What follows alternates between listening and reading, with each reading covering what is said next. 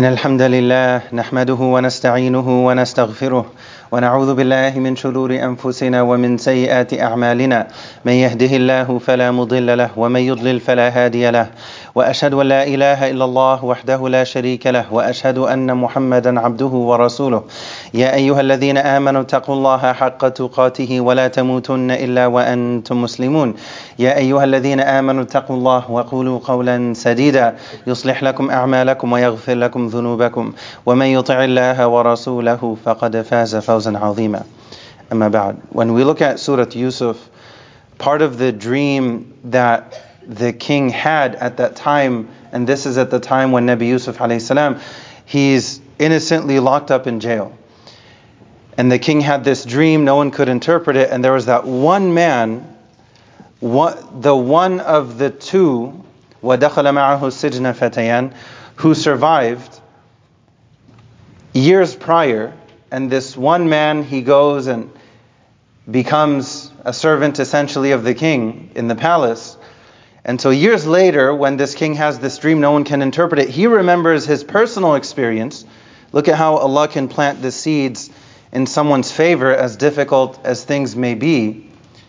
Years prior, he was the only one there who had personal experience with the dream interpretation skills and talent that Allah blessed Prophet Yusuf with, alayhi salam. So for him, he remembered and he knew, I know someone. And he remembered from years prior that that person helped me with this very specific type of situation, dream interpretation. So he has this idea to go and to ask him, and the whole scenario unfolds. Part of the dream of that king was interpreted to mean that there were going to be seven years of prosperity, and then after that, seven years of famine. So there were going to be seven years of good, and then seven years of challenges. And this was the, of course, accurate interpretation that Prophet Yusuf salam offered. And that dream and the fact that no one else could interpret it became a very critical ticket for Prophet Yusuf salam to get out of jail. So what's amazing about it is that as soon as he was entering jail, Allah was planting the seeds for him to get out. He didn't know it at that time. Nobody else knew it at that time, but Allah knows. So even when we're going through difficult times and going through those dark times, we have to do what we can and we have to keep taking action however we can, in whatever capacity we can, coupled with asking Allah over and over and over. And this story indicates and it should remind us that maybe Allah has already planted seeds in our specific situations that just haven't sprouted yet. Maybe they just haven't come to fruition, but it doesn't mean that they're not there, buried and hidden underneath the darkness of the soil, but they're still there. It's just a matter of Allah Azza wa Jal sending some special mercy, sending some figurative rain to cause things to move and very gently shake in a hidden manner underneath the soil, and then things they sprout. اهتزت وربت إن الذي أحياها لمحيي الموتى إنه على كل شيء قدير That's not just an example that we see literally in soil with vegetation, plants and trees growing, but also figuratively in our own lives in different ways. One of the reasons why I want to touch upon that specific part of that incredible, breathtaking story of Prophet Yusuf alayhi salam is to remind myself and all of us that the month of Ramadan is this incredible opportunity to fill the storehouses, to fill the warehouses with abundant grain, so to speak.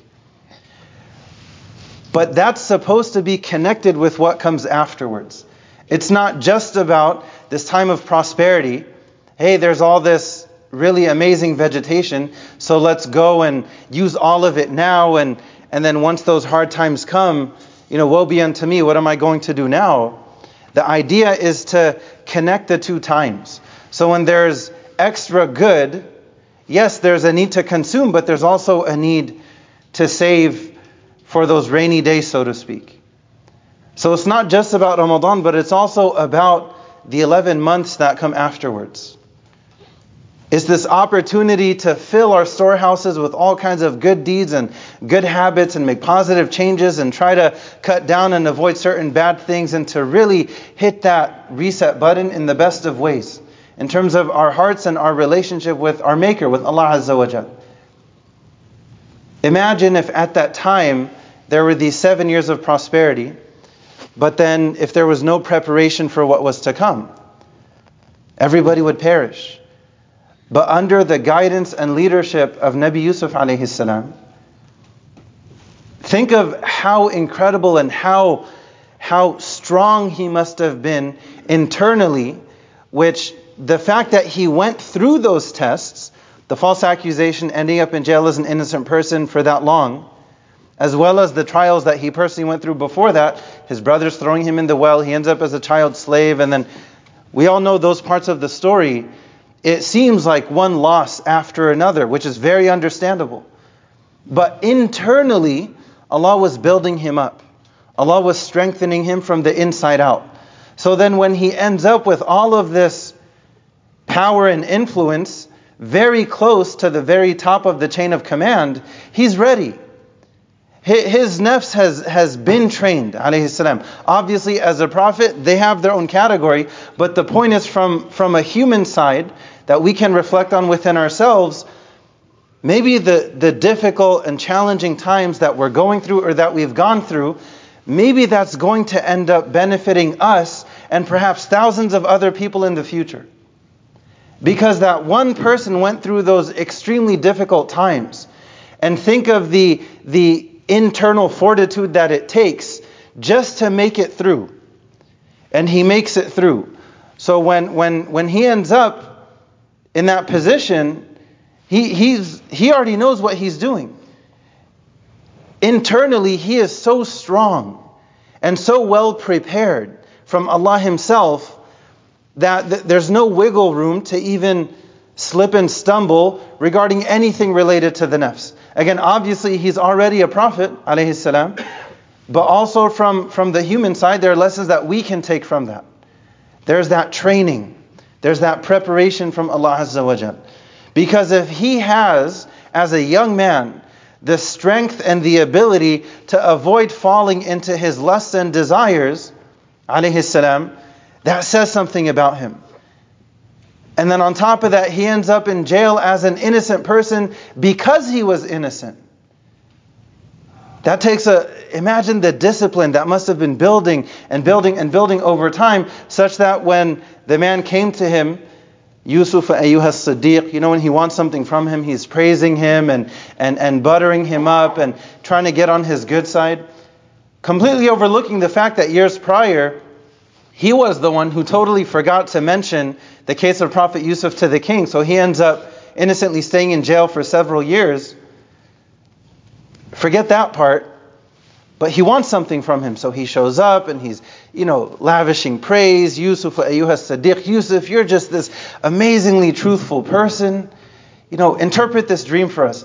Look at how that part of the story unfolds. Prophet Yusuf he's, his integrity runs so deep that his response was, My name needs to be cleared first. I am more concerned with that as priority number one, as opposed to physically getting out of this prison. My honor and my dignity are at the top of my priority list. So he was willing to, to stay in jail a little bit longer for the sake of his name being cleared. So when he ends up in that situation, he, he's, he's well prepared. And then in our own lives, we start to see the blessings that actually, as difficult as that was, Allah helped me to make it through that. Now that there's this blessing, I know how to respond. I know how to respond to those years of prosperity and to have the self control and discipline to make sure for myself and the entire nation that we're going to have discipline through these seven years. Even though there's this abundant prosperity, we're not going to splurge. We're going to dot the I's and cross the T's and do things properly. Because we have to prepare for those other seven years. And they did, and they made it through that entire stretch of time, through the ups and the downs, because of the discipline that this one person had, salam, largely in connection with the challenges and the hardships that he went through prior to that. If we look at Ramadan as this incredible opportunity to fill the storehouses with good deeds, and then if after that we walk away as if we never had that life changing experience, if we completely walk away from all that effort that we just put in, all that grind that we just put in for the sake of Allah, building so much good and destroying so much bad in our hearts and in our lives. Just really trying to hit that tazkiyah reset button. قد أفلح من زكاها وقد خاب من دساها قد أفلح من تزكى وذكر اسم ربه فصلى Tazkiyah is a very important concept in our deen. Imagine someone if they go, they take their car, they get the, this amazing car wash, not just a car wash, they have it detailed. And then imagine if afterwards they go and they're just careless and who cares and and and you know nothing really matters. They put in the time and and and especially the money in that case. But then then if they end up wasting it themselves, then woe be unto me. Then then I'm responsible for that. The way that we approach Ramadan should be different. Should be different than one of the lessons that we learn from the story again of Prophet Yusuf alayhi. We shouldn't treat Ramadan as there are 12 months in the year, lunar and solar. Prophet Yusuf alayhi is one of 12 brothers. We shouldn't treat Ramadan as if that month is symbolic of Prophet Yusuf alayhi and then the other 11 months are like, you know, the other 11 brothers, especially 10 of them. We want to be better than that. We want to step our game up and to keep something going afterwards. This is the example the Prophet taught us. والسلام. He himself, in his own life, had a, a different gear that he would shift to during the month of Ramadan. And if you think about it, it's truly mercy from the Prophet ﷺ, because if he wanted, because of who he was, he could have kept that high Ramadan level going throughout the year. If he wanted, he could have. He had the strength of 40 people. Most incredible person ever is not an understatement whatsoever. Excuse me, it's not an overstatement. If anything, it's an understatement. He's above and beyond that, alayhi But he didn't. He taught us through his example. After Ramadan, it's okay to cool off a little bit. It's okay to slow down a little bit. But we need to keep something going. If somebody was doing X amount in the month of Ramadan, let's say they did one khatam of Quran, can they copy that practice, that accomplishment, which it is, a very significant one? Can they copy that from that one month of Ramadan and then paste it over the next 11 months? So if you did one khatam in Ramadan, completing the Quran, reading it from cover to cover, can you copy that and then paste it over the next 11 months? To do one more khatam over those 11 months, to keep something going. It's not just about those seven years, so to speak, when times are good, but that has to be used to tie in with the other seven years of drought to come after that. We ask Allah to guide us and forgive us. We ask Allah to fill our hearts with abundant nur, with abundant light. We ask Allah to bless all of us and our loved ones. أقول قولي هذا أستغفر الله لي ولكم فاستغفروه إنه هو الغفور الرحيم.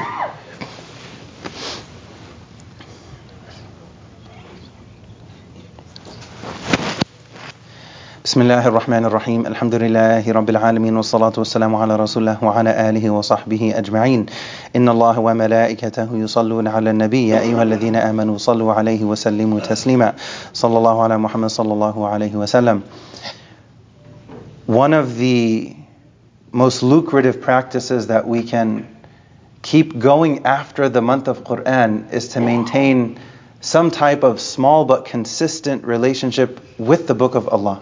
With the Quran. Imagine if somebody, they become buddy buddy, they become best friends with the Quran in the month of Ramadan. It's a beautiful thing, but then imagine Eid comes and it's as if they're celebrating abandoning the Quran. Then what was the point of that month?